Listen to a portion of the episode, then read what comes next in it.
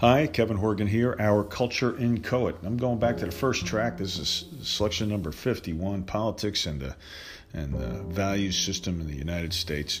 I, I, I want to, today it's going to be about Trump. I, I resisted talking a lot about this because of my real disappointment in the person uh, and the doubts I have about the whole system entirely. But I, I've literally come full circle on Trump, and I'm right back where I was in the 80s on Biden for him, but he's a couple weeks out. I want to give him some more time.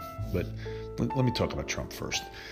The day before Election Day in 2016, four years ago, I hated Trump. I believed he was going to lose badly to that criminal Clinton, Hillary. I thought he alone would be responsible for dragging the Republican Party into hell, and Hillary would have eight years in the White House. I voted for him then, holding my nose. He was the Republican nominee, after all. Well, we know what happened. He won. I couldn't get the grin off my face, not because he won, but because she lost. It was a miracle. Well, two days later, there were protests all over the country. They were generally mild, frequently obnoxious and really rude. Parents dragged their kids out into the winter air, and pussy hats were sold and distributed. Threats to burn down the White House and kill Trump and his family were laughed off as political rhetoric. Ah, the good old days, huh? Well, his term in office? Well, I agreed with most of his policies for economic and moral reasons. He had great successes, but he squandered them. His actions after the 2020 election were erratic and frankly weak. I'm glad he is officially off the world stage, though he can still poison the well. The Republican Party is now a fractured tent, lots of holes in it.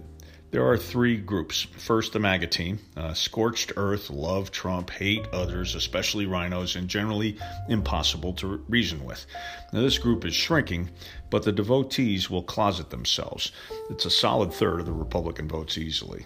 The second, on the opposite side of the spectrum, is the never Trumpers, who Biden should blow a big fat wet kiss to. Now, these people can be just as unreasonable as MAGA, although they have one thing going for them they are unafraid of calling Trump a horse's ass. Uh, I understand them, even if I don't appreciate their lack of alternative thinking, except that'll never Trump thing. That's simply not good policy. The third part of the party is where I sit right now. We want Donald Trump to keep his mouth shut, and we want the never Trumpers to ease up on the guy and people who supported him. We want policy. We want good policy. We want protection of our values. We're tired of being lectured by moral low grounders, tired of being called racist if we disagree, tired of wearing masks and living like scared sheep, but the border crossers aren't, aren't being detained. They're tired of terrible bills being promoted like H.R. 1 and really tired of fencing and concertina wire in Washington, D.C., and not on the southern border. Tired of cancel culture and woke nonsense and muscular post pubescent boys beating girls in female sports competition.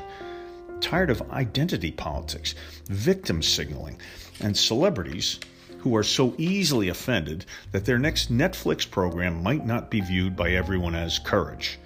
Yeah, real tired of Meghan and Harry. Okay, let me snap it back. The Republican Party must embrace the future, not a 78 year old in 2024. Trump can be a kingmaker, but he will likely resist normalcy to mock a Republican who disagrees with his alleged genius. Not on policy, he's generally correct on policy, but if a Republican doesn't kiss his boots, Trump will turn on them. Just cue up Biden's hail to the chief.